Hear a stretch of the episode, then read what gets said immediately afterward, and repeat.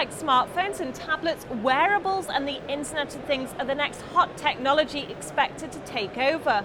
With me to discuss is Josh Waddell of Global VP of SAP's Internet. Josh, how have wearables developed over the years?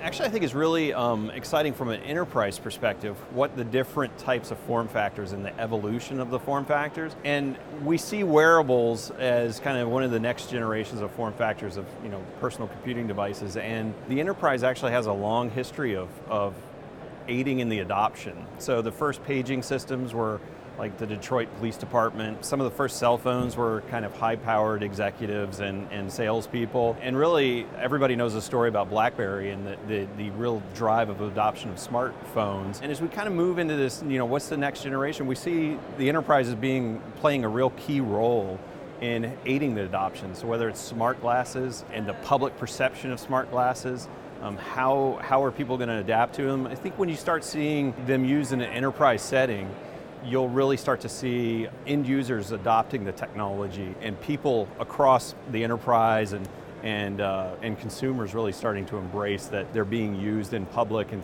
start to overcome some of those uh, perceptions of the, of the different form factor. What can we learn about the innovations that never caught on? Some of the innovations I think that maybe never caught on just caught on because of the wrong timing of the market. You know, there was a big push with smart glasses as being uh, you know, the next big thing with Google Glass and all of the other uh, smart glass vendors that launched. And even we, SAP, embraced some of the technologies and did a bunch of pilots and proof of concepts with customers. We have customers live on the platforms as well.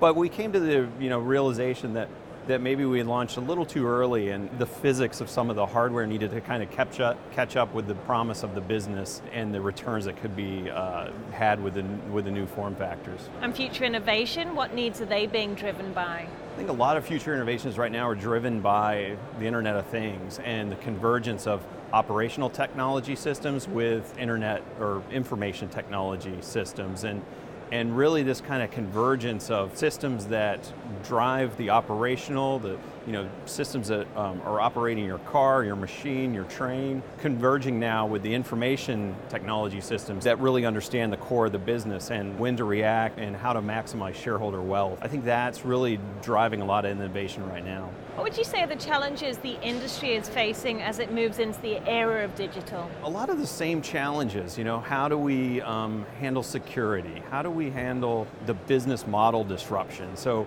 if we really can bring together operational technologies with information technologies and, and really start to maximize shareholder wealth across all kinds of industries, how do we uh, embrace that business transformation disruption and also how do we handle just the classic challenges of security, identity, login information, big data, all the kind of classic um, challenges. And what exciting innovations are you following and expecting for the years to come?